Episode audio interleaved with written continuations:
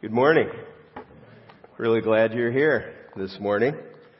We are right in the middle of a series of messages we've called Minor Prophets Major Mission.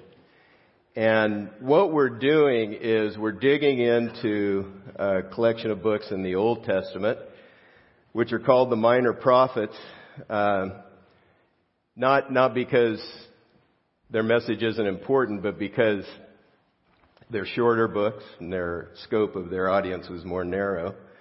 Uh, but what we're trying to do is uncover the major lessons found in those books, particularly from five of the twelve minor prophets. So what you find in the messages that they wrote, the prophecies that God gave to them, are overarching themes of God's purpose for our lives, His involvement with His people over centuries. And our goal is to take these lessons and apply them to our life today. And they're, they're very, very relevant to what we're dealing with as we'll see this morning. Today we're going to look at the prophecy given to, to Malachi from God. His focus was on the evils that had arisen in Jerusalem after the temple had been rebuilt. We're going to rewind next week and look at Haggai, who was motivating the people to, to rebuild the temple in Jerusalem. Uh, the temple, as I just mentioned, is in Jerusalem. It's the center of all religious activity in Judah.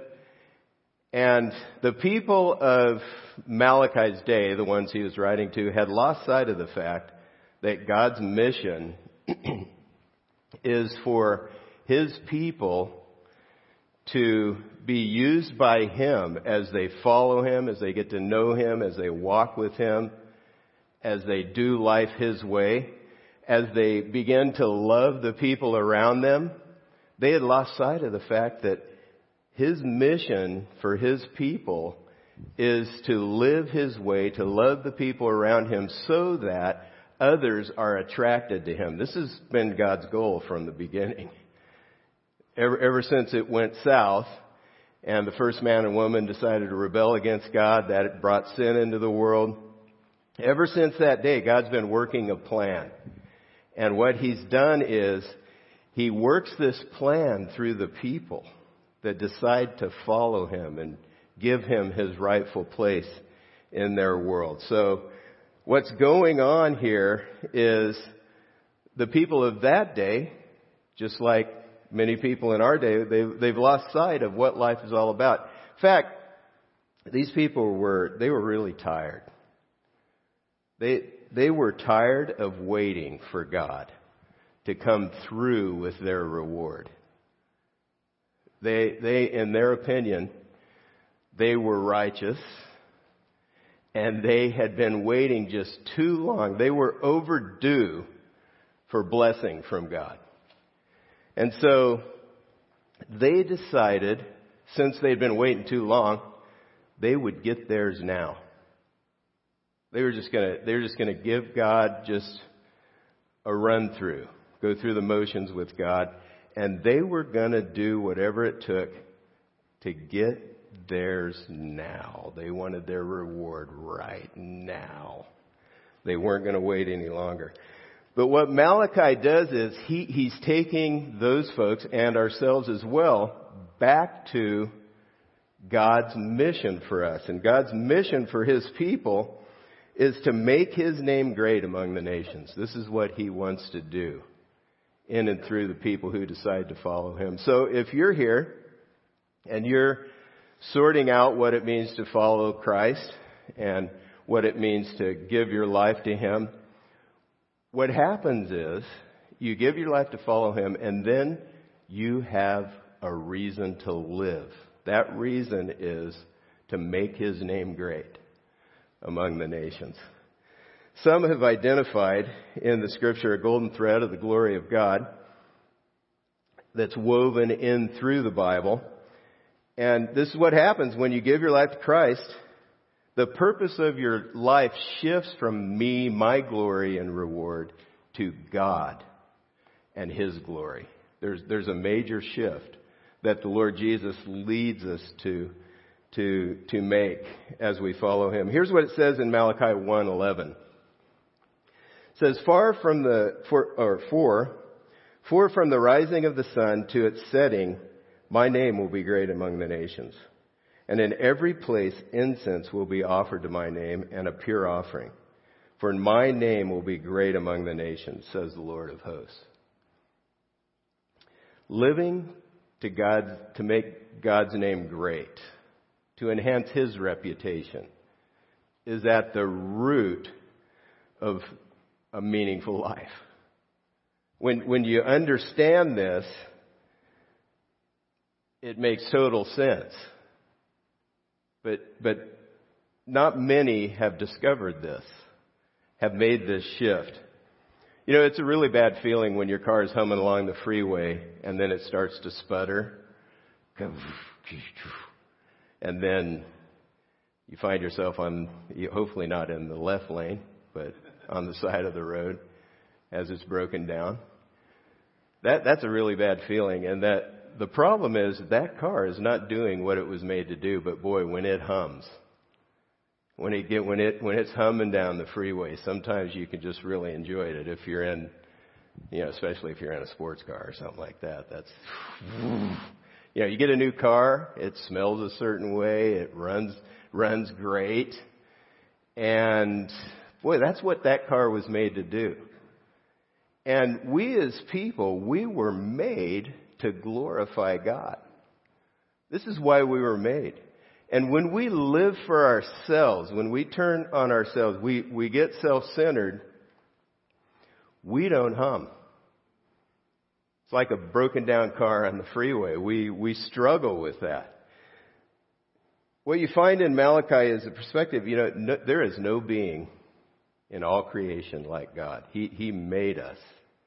He, he made everything we know. He's our maker and His name is rightly above every name. So you see in verse 14, chapter 1, For I am a great king, says the Lord of hosts, and my name will be feared among the nations. Now, the way God is, He doesn't force you to bow to His rule. He, he gives you the freedom to decide whether or not you're going to make Him your king. Now, He is the king. That's, that's a fact. And that, as history plays out, Every one of us, every person that has ever been born and lived and died is going to discover that God is the King. But in this life, He gives us the choice of whether or not to follow Him. That has a tremendous impact on our lives. He, he wants people to bow down out of a free heart to follow Him. When you give your life back to God, our rightful King, He gives you the most crucial role in the world. God's plan is to mobilize His people to carry out His mission. This, this is God's plan for the world. He, he's working through the people that will cooperate with Him to reach through them to help others come to know Him and follow Him as well. Jesus said, you find your life by losing it. In other words, you take your eye off your own reward and you decide to use all of your resources for God's purpose. Your time, your talent, your treasure.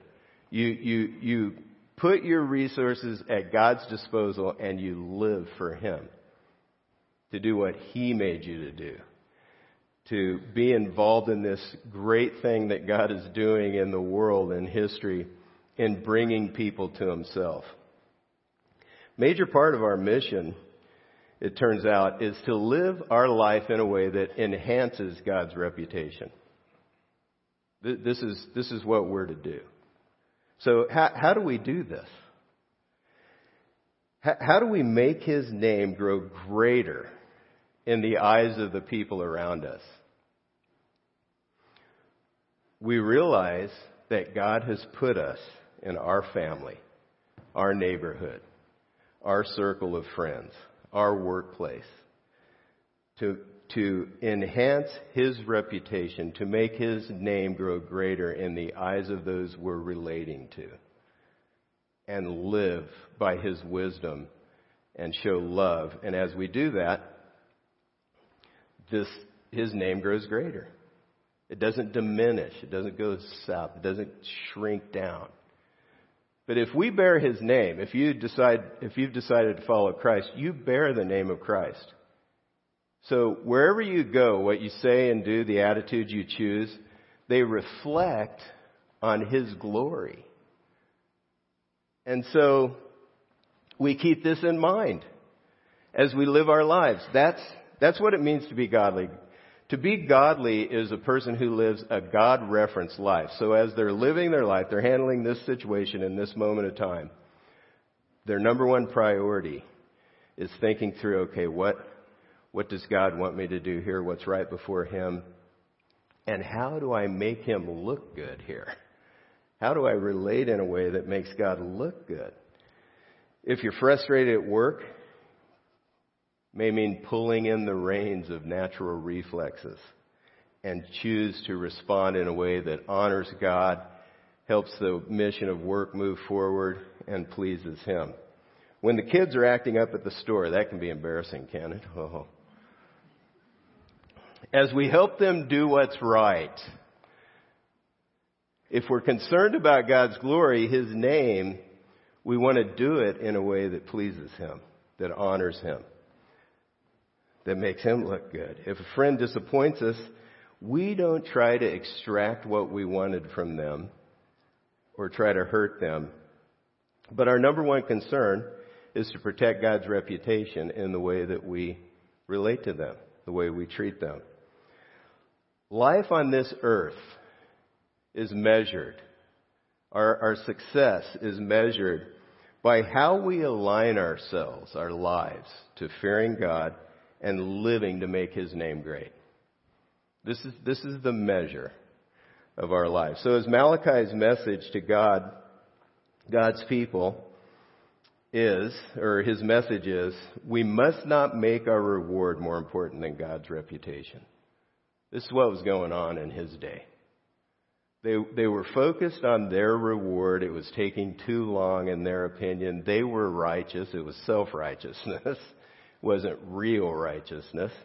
But they were righteous. They were doing all the right things. They were doing all the stuff God, all the religious stuff God told them to do. They were taking care of all those things. They were checking off all the boxes. But they weren't getting the reward they thought they had earned and that they thought they deserved. Last week, we saw how Habakkuk had a conversation with God and it was unique, his writing, because he would ask an honest question that you and I would have as well, and then God would answer. And we learned a lot through that dialogue that Habakkuk had with God. Malachi does something different. He, he states a charge against God's people. So he, he, he makes a charge against God's people, and then he sort of raises a question that represents the pervasive attitude of the people of that day. So he makes a charge, he raises a question, and then he answers the question and leaves no doubt about the answer. So we, we see this in Malachi 3, 13, 14. The first example we're going to look at. Your words have been hard against me, says the Lord. But you say, have we spoken against you? This is, what do you mean, God? We haven't said anything against you. You have said it is vain to serve God. What is the profit of our keeping his charge or of walking as in mourning before the Lord of hosts? So it's waste of time to please God, to serve God, to do what he wants. This is the attitude in Jerusalem when Malachi was writing, and People can have this attitude toward God today. My dad uh, had the same kind of attitude toward fireworks. Because when I when I read this and saw what Malachi was saying, I thought of my dad. He goes, "Yeah, you might as well pile up a bunch of money and just burn it." yeah, that was my dad's attitude toward fireworks. And you know, I I think I drafted off that a little bit. I'm going to let somebody else pile up their money and enjoy their their fireworks. But this is what's going on here. Same same idea. It is vain to serve God. In Hebrew, that it was originally written in, it means worthless, futile. In other words, I don't get anything out of it. Where's my reward? Where's my cookie from doing this? You know, from, from doing what's right before God. Malachi lived in the 5th century BC. He was the last prophet to give a message of warning to Israel before the birth of Christ. His message was followed by 400 years of silence, and then Christ was born, the answer. But they had to wait a long time. They were already wearing thin on their patience at this time. Even before that long silence, they were impatient. God wasn't coming through for them, and they were demanding more. This is a dangerous attitude to choose. It's a dangerous thing when we demand reward or a certain kind of treatment from God. He has given us life. He's given us all things to enjoy. And to overlook all the good that God has done on our behalf is a very dangerous place to be. And that's what Malachi is trying to communicate to the people he's writing to. It's easy to overlook all he's blessed us with when we're focusing on that one thing that we don't have. The kind of reward we want, we long for. It's hard to, hard to find any joy in that. Babylon Bee is a group who uses satire uh, to make a point. One of my friends, his his dream job would be to sit around with those guys and come up with the stuff they write.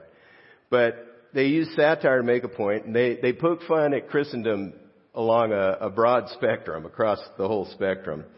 And I'd like to share with you a fake news report they created that's entitled, What Has God Done for Me? Let's watch this together.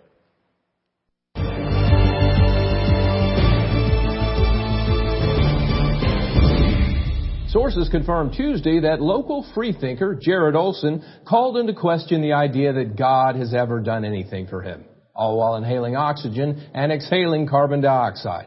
Diane has more on the story. Jared Olson attends Edmonds Community College, where we caught up with him while he was speaking to a gathered crowd about the need for, or lack thereof, God. This whole idea of God is just holding us all back. Olson said this as the membrane across his larynx vibrated to modulate the flow of air from his lungs, making his speech audible to the people listening. What's he done for you? What's he done for me? Nothing. As the people listened, their intricate ear structures were instantly being transformed by the invisible sound waves into abstract thoughts in their brain's nervous tissue. Olson went on to pursue this line of reasoning further, claiming that, and I quote, mankind has science, medicine, and mathematics to thank for its continued existence rather than an all-powerful creator for which there is absolutely no evidence, end quote. According to eyewitnesses, he made these claims as the surface his feet rested on continued to spin around the Earth's core without any input from him, all while the only known habitable planet on which he stood rocketed around the center of the galaxy in perfect formation at the unfathomable rate of 490,000 miles per hour. Brady. Thanks, Diane. We understand Olson plans to detail religion's negative influence on society at a meeting next week, which is being held in the annex adjacent to both a Christian homeless shelter and a Catholic hospital. So you get a little taste of Babylon Bee's style. Uh, they make their point, however. That last little thing is a reference to the fact that the majority of compassionate relief efforts in the world are carried on the shoulders of Christians not, not celebrities, but it's Christians who God sends into the world to the places where people are hurting to make a difference. That's how you make God's name great. That, that is a very, very good thing. That's how we fulfill our purpose.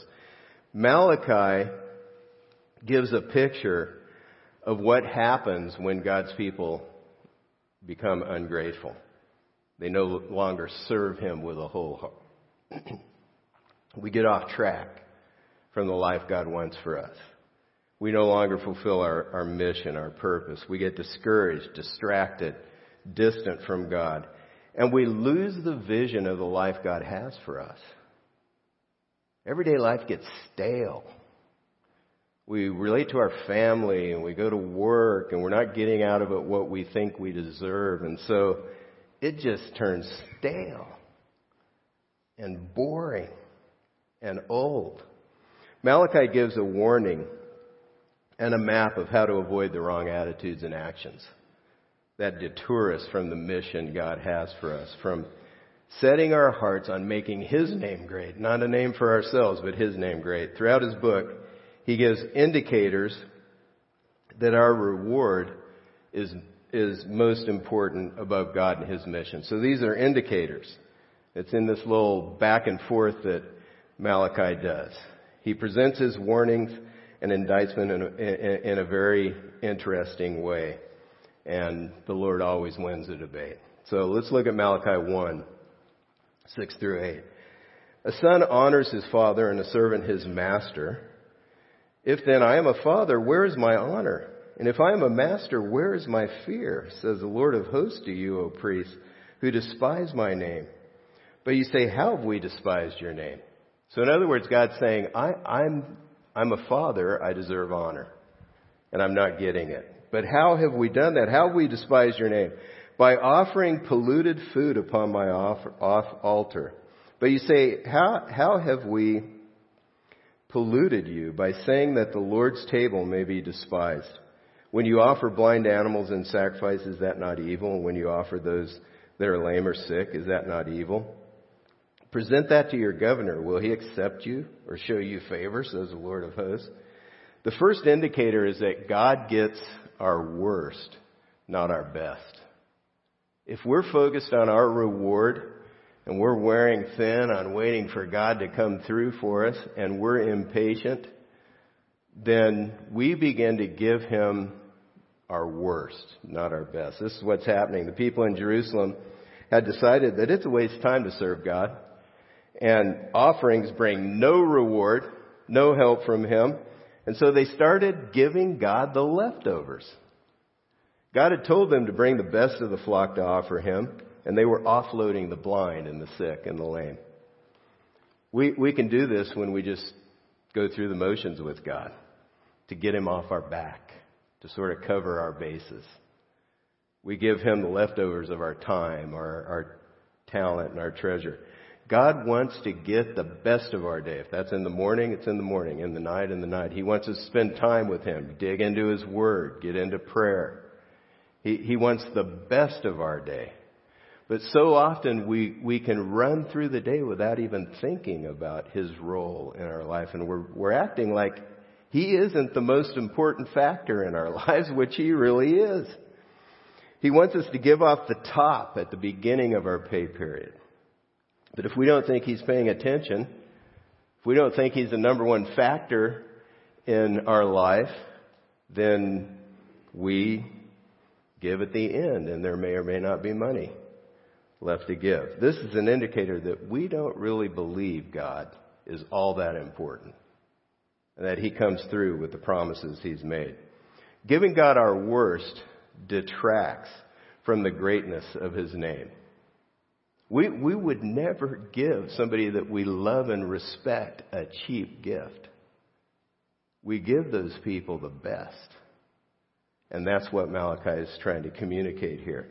Second indicator that our reward is more important than God is when our commitment to family life God's way is weak. Here's what Malachi says in Malachi 2, 13 through 16. And this is the second thing you do. You cover the Lord's altar with tears with weeping and groaning because he no longer reward, regards the offering or accepts it with favor from your hand, but you say that's the indictment, but you say, why does he not? Because the Lord was witness between you and the wife of your youth, to whom you have been faithless. Though she is your companion and your wife by covenant, did he not make them one? With a portion of his spirit in their union? And was, what was the one God seeking? godly offspring. So guard yourselves in your spirit and let none of you be faithless to the wife of your youth. For the man who does not love his wife but divorces her, says the Lord, the God of Israel, covers his garment with violence, says the Lord of hosts, so guard yourselves in your spirit and do not be faithless. God's goal for family life is a godly marriage. A marriage that makes him look good. In fact, that's, that's one of the purposes for marriage you find in, in Ephesians 5. Marriage is designed by God to be a reflection of the, the role that Christ has with his church. It's a beautiful thing. There's a tremendous amount of beauty and power when a husband and wife play their roles well, where they love one another, serve one another, sacrifice for one another. There is a beauty and a power that shows the world around the greatness of God and doing life His way. This is God's goal. This is His purpose in our marriage. We may have conflict, but we shouldn't tire of making things right because when we do, we show the world the wisdom of God's way, the grace of God, and, and the kindness of God, the mercy of God. We don't deal out what people deserve, in our opinion. We, we, we show mercy. We give grace. We cut slack. We may be frustrated and at the end of our rope with our spouse, but we stay faithful and refuse to let our heart wander. This pleases God and allows us to honor His name because marriage itself was designed by God and to be held in honor by all. That, that's, every one of God's people should honor marriage and live it out because of the power and beauty there is in staying faithful in marriage and living God's way. If you're married, part of God's mission for you is to honor marriage and, and aim for your relationship to make him look good and his name great. That, that adds some zing to the way you relate to your husband or wife, doesn't it? That, that's, that's a really important thing to grasp. If you're blessed with kids, as you're training them, as you're relating them every day, God wants you to raise them for His purpose, to bring them along as you serve God, to include them in what's going on, to pray together for God to, to work, to ask God to, to, to, to move things forward in the kingdom together and bringing them in and launching them out to have a heart to make his name great as well. This, this is the purpose of parenting, is, is to become a part of the mission, to help our kids become a part of that mission to make God, God's name great in the world. A third indicator of making the reward more important than God is when we put me first over serving God. We read this passage, read the first two verses of this passage earlier. Your words have been hard against me, says the Lord, but you say, how have we spoken against you? You have said it is vain to serve God. What is the profit of keeping his charge or of walking as in mourning before the Lord of hosts? And now we call the arrogant blessed. Evildoers not only prosper, but they put God to the test and they escape. So this is, this is what's being said. This is the attitude in his day. When we despise God, when we despise his name, when we write him off, as not being important as a, and as a factor in our lives. The God who gave us life, when we consider him a waste of time, everything gets turned upside down. We, have, we, we, we adopt completely upside down values from God's viewpoint. We think the arrogant are blessed and the evildoers prosper, and they seem to be able to sneak around God. They're not doing life His way, and they're doing well. The Bible makes it clear that any advantage the arrogant and the evil have now is like a mirage that will dissipate in the future. So we take that in faith.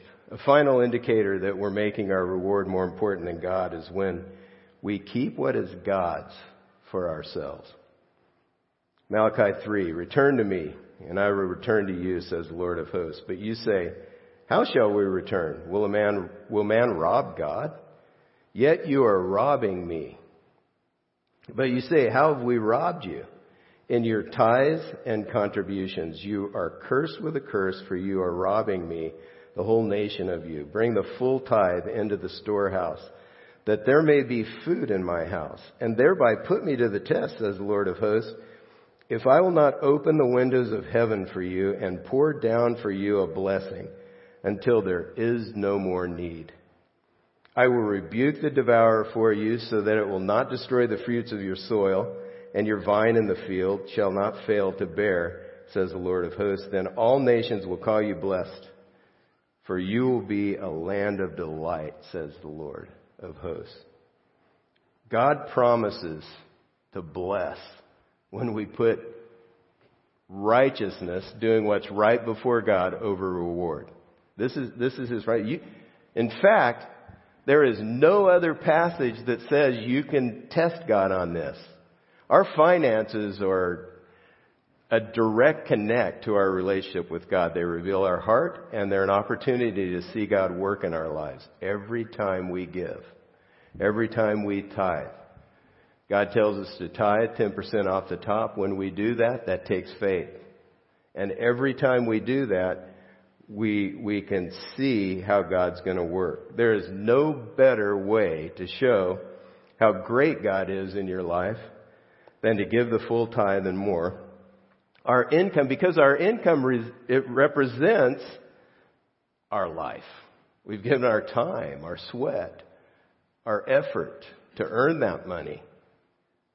And it seems to be the key to so much. And when we go ahead and give, God promises to bless. There are countless testimonies of God's faithfulness when you give, and many in this room who've shifted from a me first, my reward, to giving the way God's designed and the blessing that follows. Near the end of his book, God has Malachi write out his promise to those who fear him and make his name great. Our reward for righteousness is healing and joy. Malachi 4:2 says, "But but for you who fear my name, the Sun of Righteousness shall rise with healing in its wings. You shall go out leaping like calves from the stall." Now, we're a bunch of city folks. I am. I grew up in Los Angeles. I've never seen a calf leap, leap from the stall. So I thought I'd help us out a little bit. This, this was written to farmers and to uh, ranchers. They would, they would have a picture as he spoke. Here, here's what it looks like.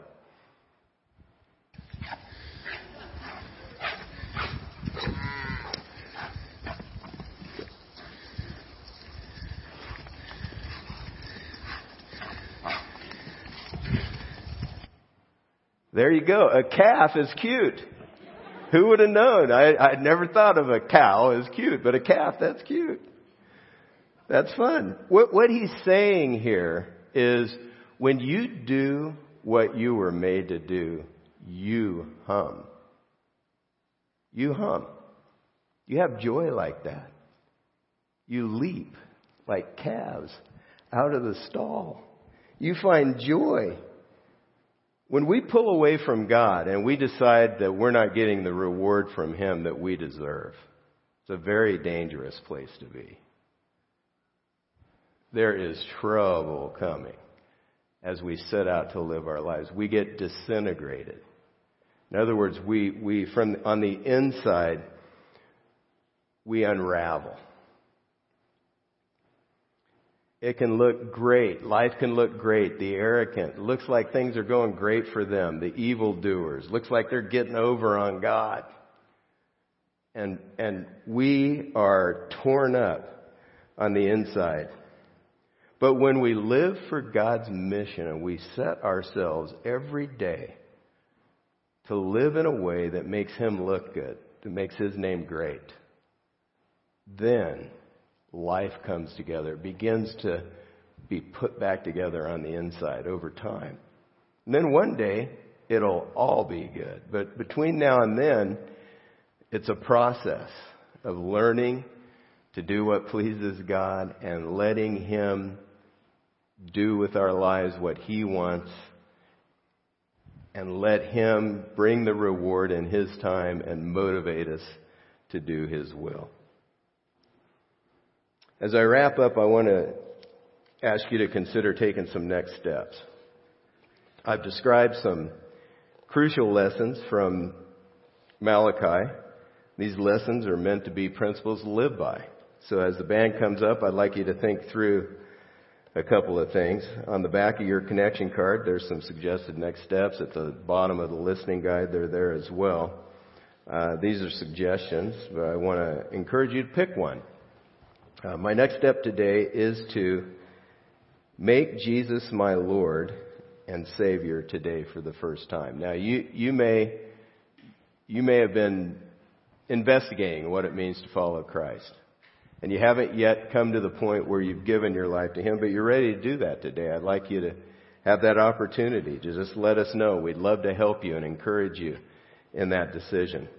And then another step would be to make God's reputation more important than my reward in a specific way. Maybe as I walk through those indicators, there was one that God spoke to you about.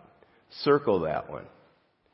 Circle it and set yourself to apply what you heard and what God said to you this morning. There may be other ways that, that God has spoke uh, as we as we uh, wrap up the message this morning. I'd also like to mention that we have uh, a team from our network of churches that is going to Bangkok, Thailand, to help with um, some work there that a, a friend of mine uh, is doing, Tim Owens, and um, I'd like to pray for them. We've had some teams going out this summer. Uh, there's some. There, one went to Chico to help a church that planted out of our church. Uh, they're in Chico to help them with some stuff on their their new building that they got in the last couple of years. We we have a a team from the Alhambra campus mostly that are up there now working with a Christian Challenge student ministry at the University of Chico or Cal State University at Chico. And then um, we have a Bangkok trip. We have a trip going to Germany in later in the fall. And uh, th- this is our role that we're taking as a congregation in reaching out to the nations as well to make God's name great. I mean, we have a responsibility. We, we live here, and I've talked mostly about ways that God uses us in our, our lives, our everyday lives, to make His name great. But we want to have a part and partner with people all over the world. Member of our church is going back to their home, members of our church are going back to their home in Central Asia. And they're there to make God's name great among the people they, they serve, where they live. And so we, we have a part in all of this. Anyway, the Bangkok trip uh, is Roy and Barb Tutiyama and um, Joel and Emily Berry are going on that trip. So I'd like to I'd like to pray for them and ask God's blessing and help and success for them as they go to fulfill their purpose. Would you pray with me? Father, we thank you for your kindness to us, your goodness, your grace and mercy and love that you poured out into our hearts. You are so patient with us, God, even when we get impatient. We wait for our reward and we feel like we need it now and we turn our back to you at times. And God, help us not to do that. Help us to set ourselves to do your work every day whatever's on our plate. Help us to handle each situation moment by moment in a way that honors you and pleases you and brings glory to your name. That's our purpose, God. You made us for this. Help us to live it. Help us to take the steps that you've laid on our heart today. Give us the power to do that. I pray for the team. Pray for Alex Barrett, who's leading the team. Pray for Roy and Barb and Joel and Emily and the others on the team who are going to serve in Bangkok. Pray for Tim as he prepares for them. Pray that God, you'd watch over them, that you keep them safe in their travels. that you bless them as they set out to do your purpose and to do your, your work there. And I pray that you'd help them to make connections with people across the world that uh, know you or need to know you. Pray that they'd be able to encourage the believers there. They'd be able to f- find folks that, that really need you and help them come to know you. I just pray your blessing on this trip, that your purpose in it would be fulfilled. We ask for your protection over them. We pray for protection over from them, for them from the enemy and any kind of attack from him. And we just pray that God, you'd be honored and pleased in, in all of this. In the name of Jesus Christ. Amen.